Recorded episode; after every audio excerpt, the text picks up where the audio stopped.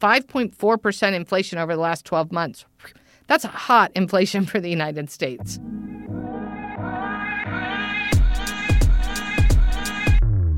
From the Graduate School of Arts and Sciences at Harvard University, this is Colloquy. I'm Paul Massari. Last winter, the family car turned 10 years old. With visits to our auto mechanic on the rise, my wife and I decided to test drive some new vehicles. Found one we liked, plug in hybrid, but we weren't quite ready to buy. Big mistake. Ten months later, the old car is in and out of the shop. That hybrid that caught our eye? Best price we can find now is $5,000 more than the one we test drove. So, what's the reason for the price hike on cars and many other items? Is there too much money in the economy? Is it a supply chain problem? And is this a bump on the road to recovery or a long term trend? How worried should we be about inflation? With us to sort through these questions is GSAS alumna Betsy Stevenson professor of public policy and economics at the University of Michigan. A faculty research associate at the National Bureau of Economic Research, Professor Stevenson was also an economic advisor to President Obama from 2013 to 2015. She served as the chief economist of the U.S. Department of Labor from 2010 to 2011 and has taught at Princeton University and at the University of Pennsylvania's Wharton School. Professor Stevenson is also co host with fellow GSAS alum Justin Wolfers of the Think Like an Economist podcast. Professor Betsy Stevenson, welcome to Colloquy.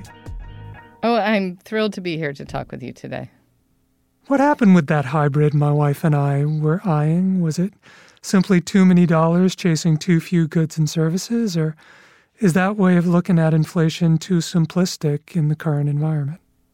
Oh, I I think that is pretty much a good description of what happened for you with cars. And it's kind of a, a shocking number.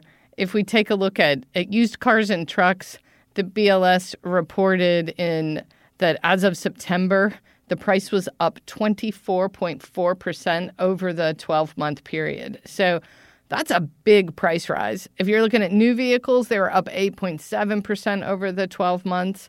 So we're definitely seeing some price rises there. But when you take a look at the used cars and trucks, you see that some of this is just the chaos that has come out of the ending of the pandemic, or should I say, the, the sort of slowdown of the pandemic, where I think demand has gotten a little bit ahead of supply. So if you take a look at those used cars and trucks, what we saw was prices actually came down in August and September, and we sort of rarely see that. So not only did the the the you know big increases that we were seeing in used cars and trucks, not only did they stop, so that inflation sort of ground to you know a halt, but actually reversed a little bit in August and September. And I, I think for me that says you know what was going on in the vehicle market was you know demand all those dollars out there, people ready to get back out on the road. Let's get that car. And the cars just weren't there. So supply wasn't ready for the increase in demand.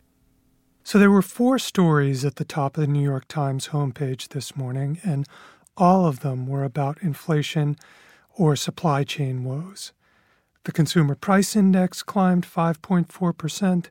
The International Monetary Fund lowered its projection for global growth partially because of fears of inflation. Is this just a bump in the road back from the pandemic or the start of a long term trend?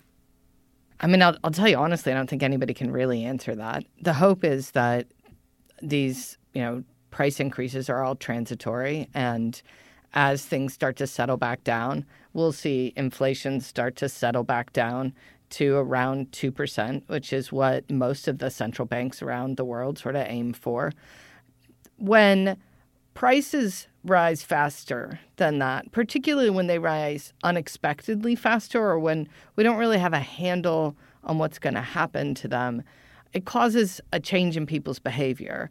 And that, that change in people's behavior can have an impact on growth. And that's why you're seeing uh, those forecasts being revised down is what will people do when they see rising prices? Now, you know, I think that it's always worth putting it in context that there are winners and losers from inflation. So I, I'm not advocating for us to have higher inflation. That's that's not a good thing. But I do think it's important to realize that not everybody really loses. The people who lose the most are the people are retirees and people who are trying to live off a fixed set of income that they thought was going to be able to purchase a certain amount of goods and services for them. And if the prices all go up, well, then they're not going to be able to buy as many goods and services with the money they set aside, particularly if they, uh, you know, haven't put it in a in a place where it's going to earn interest that keeps up with inflation, right? That's why you sometimes hear people talk about, you know, uh, putting their savings somewhere where it's going to, uh, you know, be uh, give a real return so that you're sort of insured against losing any money uh, due to inflation. But most people don't have their savings in that kind of form. So we see savers tend to lose. And what we see is that people who are borrowers, who are net borrowers, actually tend to gain because what they end up having to pay back becomes worth less in in terms of their or in terms of the goods and services they would be buying with that money. So it becomes easier to pay back that mortgage that you've got on a fixed interest rate. It becomes easier to pay back that student loan on a fixed interest rate. Um, so those are the sort of winners from unexpected inflation. The losers are the savers, and the problem is that creates a lot of turmoil in the financial services industry because obviously the banks were counting on you paying things back in, you know, with dollars that were going to be worth a little bit more. And so that creates that chaos that I think people start to really worry about. So President Biden announced, I guess it was this morning, that the Port of Los Angeles would be open 24 hours a day, seven days a week. Do you think that's going to have an impact on the supply chain and therefore have an impact on inflation? So some of the complaints about the U.S. ports in LA have been that you know the Chinese ports went down, but when they come back up, they work 24/7 and we need the LA port to be receiving 24/7 what that's going to do is when the things make it to the US shores, we're going to try to get them unloaded a little bit faster. It's not just about unloading at the ports. We also saw that President Biden was working with major companies that move goods around the country, like UPS and FedEx and Walmart, asking them to work 24 7 to move those goods as quickly as possible because we have to unload them, we have to get them in trucks, we have to ship them to where they're going uh, to create space on the dock. Because even if you're working 24 7, you're going to run out of space on the dock. So you need the whole system to be working a little bit more smoothly. Working 24 7 isn't necessary to make the U.S. supply chain work, but it might be necessary at this particular moment to make sure that we minimize our role in creating clogs in the supply chain because there are clogs all over. Everyone's been saying this phrase, there are supply chain problems, but you know, it, it's worth asking what does that actually mean? And, and there are really three things going on that are clogging up uh, the U.S. economy you know, one is that people are getting sick around the globe, and so goods aren't getting to where they need to be, and that's leaving container ships stranded. So you know, you've got stuff to put in a container ship in port A, but the container ship ended up in port B, um, and then we get things together and we're missing a part. So that's that's one big thing that's going on. But there are two other factors that are going on. Uh, a second factor is just changes in in U.S. consumers' demand. So really trying to figure out what it is that US consumers want and getting that on the shelves for them. And because our lives were changed by COVID, that's ended up changing the things that we want to buy in a way that suppliers are having to work harder than they did prior to the pandemic to sort of predict and get those things on the shelves quickly. And then there's a third factor that's affecting prices and supply chains, and that's that people are panicking a little bit and they're they are doing the equivalent of a bank run on goods. So they're out there at the store thinking, you know, if I don't buy this now, there might not be any left for when I want it. So, like my mom told me last weekend, I need to buy my Thanksgiving turkey now and put it in my deep freezer because she's terrified there's going to be no turkeys for Thanksgiving. So, imagine I listen to my mom and I go out there and buy that turkey. Imagine my mom tells that to other people. They all think, oh my gosh, everybody's buying their turkey. I better buy my turkey now. It becomes a self fulfilling prophecy it's not that there wasn't enough turkeys for Thanksgiving, but it's that, you know, my mom told everybody to go out there and the news told everybody that there might not be enough turkeys. And everyone thought, you know, if I think that you think that somebody else thinks that you need to buy the turkey now, then they buy the turkey now, and then I buy the turkey now because my best response to you buying the turkey now is to buy the turkey now. So that idea of a run on products, we're seeing that in the economy. I don't know if that's going to happen with turkeys for Thanksgiving, and I'm certainly not trying to promote that. But we've definitely seen that happen with toilet paper in the US. We saw that happen a little bit with a hand sanitizer. But, you know, I, I thought it was really interesting to see that Costco learned its lesson from 2020 and it's already restricting people to buy one big thing of Costco toilet paper because they're trying to it's not they don't have enough toilet paper. They just don't want you buying two, three big things of Costco toilet paper, maybe causing a panic among other people who are like, oh, if they're buying all that toilet paper, I should buy more toilet paper now. So, you know, Costco's doing the right thing to try to say, hey, just buy one. It's okay. There'll be more next time you come to Costco. You're a labor economist. Last Friday, the uh, jobs numbers came out, and people were concerned. Under 200,000 jobs created, I guess, in September. Uh, were you concerned? And do you think that inflation's having any impact on the employment market? I don't think that was about inflation. That was about the pandemic. That was about COVID and the Delta variant. And I really wasn't that surprised to see that number. I what I'd like to see is more people vaccinated. I'd like to see fewer cases.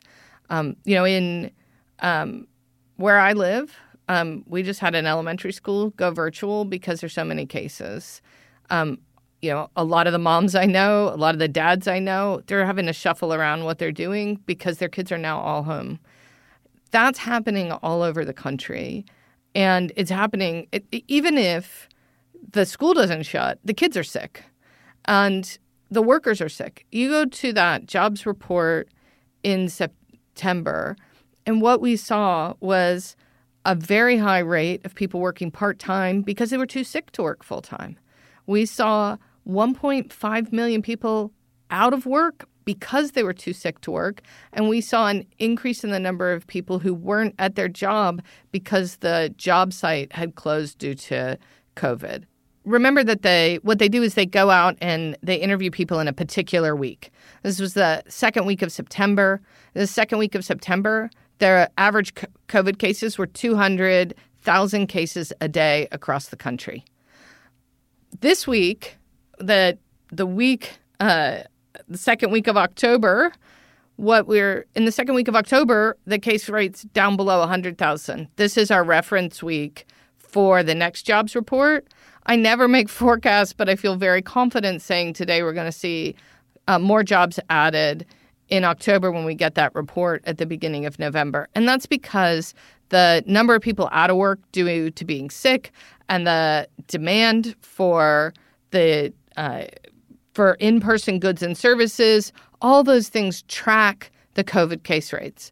So it's we, you know we've been saying this since the you know, March of 2020, the virus drives the economics here. What we saw in September, this wasn't about inflation. It wasn't about supply chain issues. It was about the Delta variant.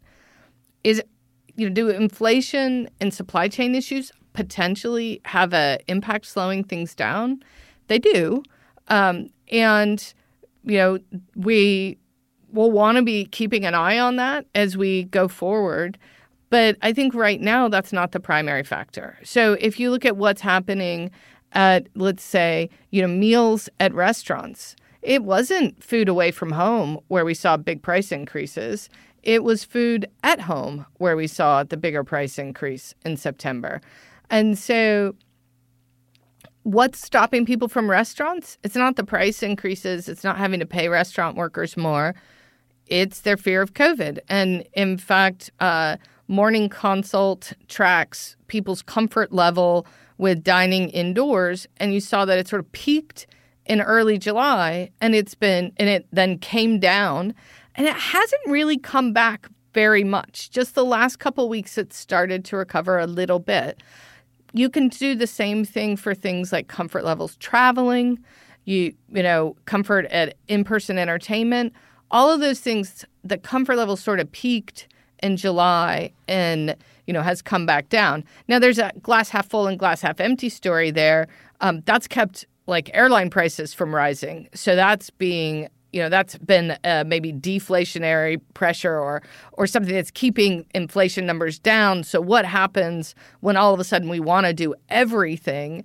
Does that you know and there's not enough stuff for us to do?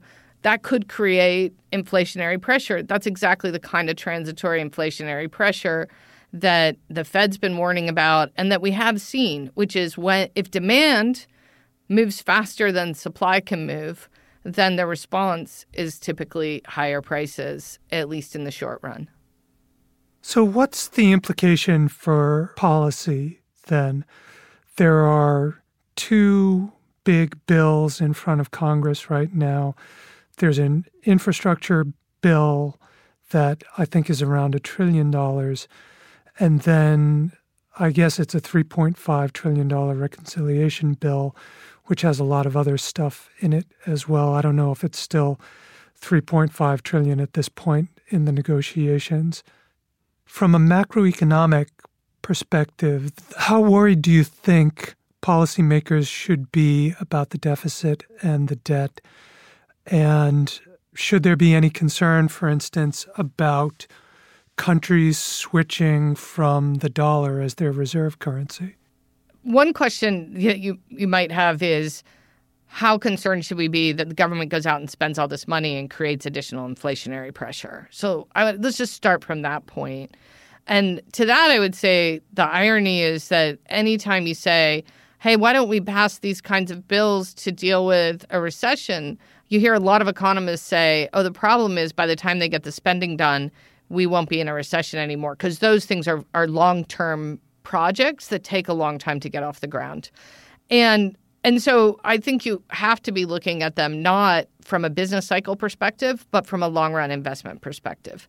So now, well, then what is that? Should we be borrowing for them? Should we be increasing the debt? Should be running deficits in order to pay for things that are investing in the future? And I think what we have to be asking there is what's the return? And is the return justified by what we're borrowing? Is it about consumption? Sometimes that's okay. We, we spend on older people, not because they're going to be more productive and help us raise GDP down the line, but because we want to improve the quality of life of our oldest citizens. But when we spend on our children, it's not just consumption. We actually do think they're going to be more productive citizens down the road. And so there there's a return and we do need to think about that a little bit differently, I think. And uh, those those kind of spending, that kind of spending I do think is justified regardless of the amount you have to borrow to do it. There's a more uh, I, am almost going to call it philosophical question, which is how much debt is too much debt. And I say philosophical because I don't think anybody really knows the answer to that. You know, we've seen Japan exist with very high debt to GDP ratios um, for some time now. We've seen countries' debt to GDP ratios rise without causing really any kind of havoc in the broader global macro economy. But that that doesn't mean that that can go on and on and on forever. So that where is that limit? How much is too much? I don't think that anybody has a really good answer to the question of how much is too much. I do think we, you know, there's reasons to be worried that people don't want to loan to, you know, that the U.S. is less of a is less attractive. But I worry there more about things like the debt ceiling, creating uh, the optics that you know the the U.S. is not you know U.S. Treasury bills aren't as safe as we once thought they were. Um, the the the question about dollarization, right? It, will other countries use fewer dollars? I don't think that I, I, I see that as something that is a concern. My concern would be if people don't want to invest in the United States. So they don't want to lend money to the US government, they don't want to invest in US businesses. And Amer- that doesn't just mean foreigners not coming to the US to invest, but it means Americans saying, I don't really know if I want to invest my money in these this country. You know, this savings, it's got to be there for me when I retire. So I'm going to put my money in Australia, or I'm going to put my money in Europe, or I'm going to put my money in Asia then what we see is people thinking the US is not a great destination. I don't I think the you know, we should always think about that. We should be an attractive place. I think there are lots of reasons though that we could become unattractive that have nothing to do with you know, Congress passed a bill that gave universal child care or, uni- or that Congress passed a bill that gave universal preschool or paid leave to families or in, you know, started to address climate change, and now the U.S. has become unattractive. I actually worry more that we don't address these problems and the U.S. starts to become unattractive because we're just sort of not keeping up with where the rest of the world is. One of the articles at the top of the Times homepage this morning mentions concern in equities markets about a return to 1970s style stagflation. What happened in the late 70s? And how did it change the way economists and policymakers thought about inflation? So, stagflation is when we have high inflation, which means that we want to raise interest rates to try to slow the economy down. But if you have slow growth, you don't want to slow the economy down, you want to speed the economy up. So, how do you fight inflation if what you actually need to do is actually get everybody producing more. And I think that was our our big challenge. Um, the the fear is that that happens again. That we're in a a world where growth is slow, but prices are going up, and the Fed maybe has to figure out what it wants to try to do. Really squash price increases, um, which could really slow down economic growth for quite some time, or try to get economic growth back up and keep, you know, sort of hoping that they can keep long term inflation expectations in line. Having inflation run a little hot, right, which means a higher inflation rate than normal for a year or two, right? So that's where we're at right now. We just we're just running 5.4% inflation over the last 12 months. That's hot inflation for the United States. Um, it's it's not crazy. It doesn't mean that you know, you, you need to hurry up and spend everything you've earned because not going to be able to buy you as much stuff next month. But it does mean that you know, our money is, it, you know, in our pocket is losing more value than it normally does, and that's very disconcerting. The question is whether that's going to stop anytime soon. And in order to understand whether it's going to stop on its own, we really have to have some idea as to what's causing it. And I, I think the thing that's challenging for the Fed right now is this isn't what's happening are not the kind of things where they need to slow the economy down. There may be some places that people are worried about, like the housing market. So, low interest rates has caused people to think about getting out there and buying a bigger house you know, the, the banks have been really uh, tough in terms of um, approving mortgages. So we're not going to end up with the kind of 2008 problems of people getting, you know, underwater uh, on their mortgage. But it has meant that people are willing to buy a bigger house, and that's pushed demand up, and that's pushed housing prices up. So I think that there's people taking a look at the Fed and saying, "Hey, you did that, and you need to to rein that in." But for some of the other things where we're seeing prices going up, there's nothing the Fed can do about supply chain problems. Trying to get, you know, it, eh, trying to slow down investments by raising interest rates is not going to get the economy to a faster place. Better, you know, is not going to get the economy growing any faster. And it, in fact, I think what's particularly tough for the Fed right now is that The question is whether we need more investments so that we can deal with the rapidly changing consumer demand. And I do think that people are changing what they're buying, right? We we all started buying masks. Are we going to keep buying masks? Do they need to ramp up production and distribution of masks or scale that back? What about at-home tests for COVID? There's a bunch of things where we're sort of changing what we're doing. And supply is struggling to keep up. And luckily, we have an economy full of people who are ready to make a buck by moving in the direction that demand is going and trying to build out that supply as fast as possible. And the cheap money that the Fed is providing makes it easier for people to actually respond to that demand. So that's fantastic. But cheap money, well, it also fuels demand. And so that's sort of the the the chase or the trade-off that the Fed is is facing is do they want to keep giving all those incentives to people to go out there and try to meet that demand by making money as cheap as possible for them? Or do they need to rein in money from the consumer side so that they're reining in demand? And I, I mean, I think that Chairman Powell has said this directly himself. This is tough times for them. I'm, I'm not going to stand here and tell you I know the answer for what they should do, but I think that is you know, that's that is the very rough waters that they're currently navigating. So last question then. In light of the past couple of employment reports which have been disappointing, we're going into a winter now. You've noted that infection, the infection rate is actually down across the country from where it was, say, a month or so ago. How are you feeling about the trajectory of the economy, say, in 2022? Are you feeling more optimistic or less? So, I can tell you a story full of optimism, and I think it is well within our potential to reach. My story full of optimism is that the vaccine mandates work, more people get vaccinated, COVID stays with us but is no longer deadly or is no longer more deadly than the flu.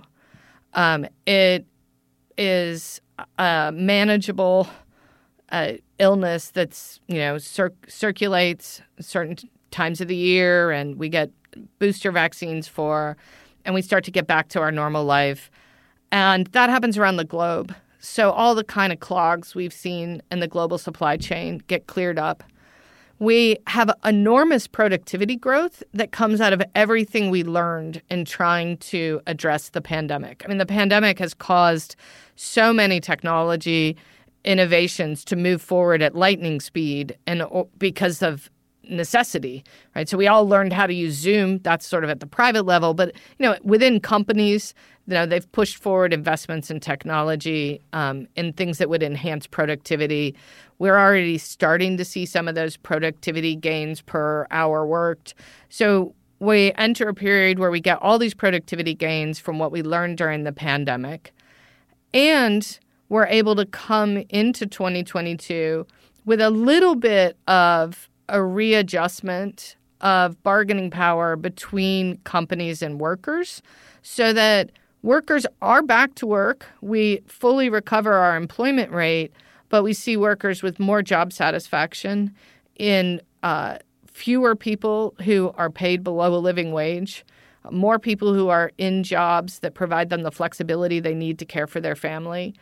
And we uh, see very rapid growth that's coming not from catch up, but from our enhanced uh, ability to produce by taking advantage of those technology gains over the last couple of years and the productivity gains that can come from being in a job that's a better match for you.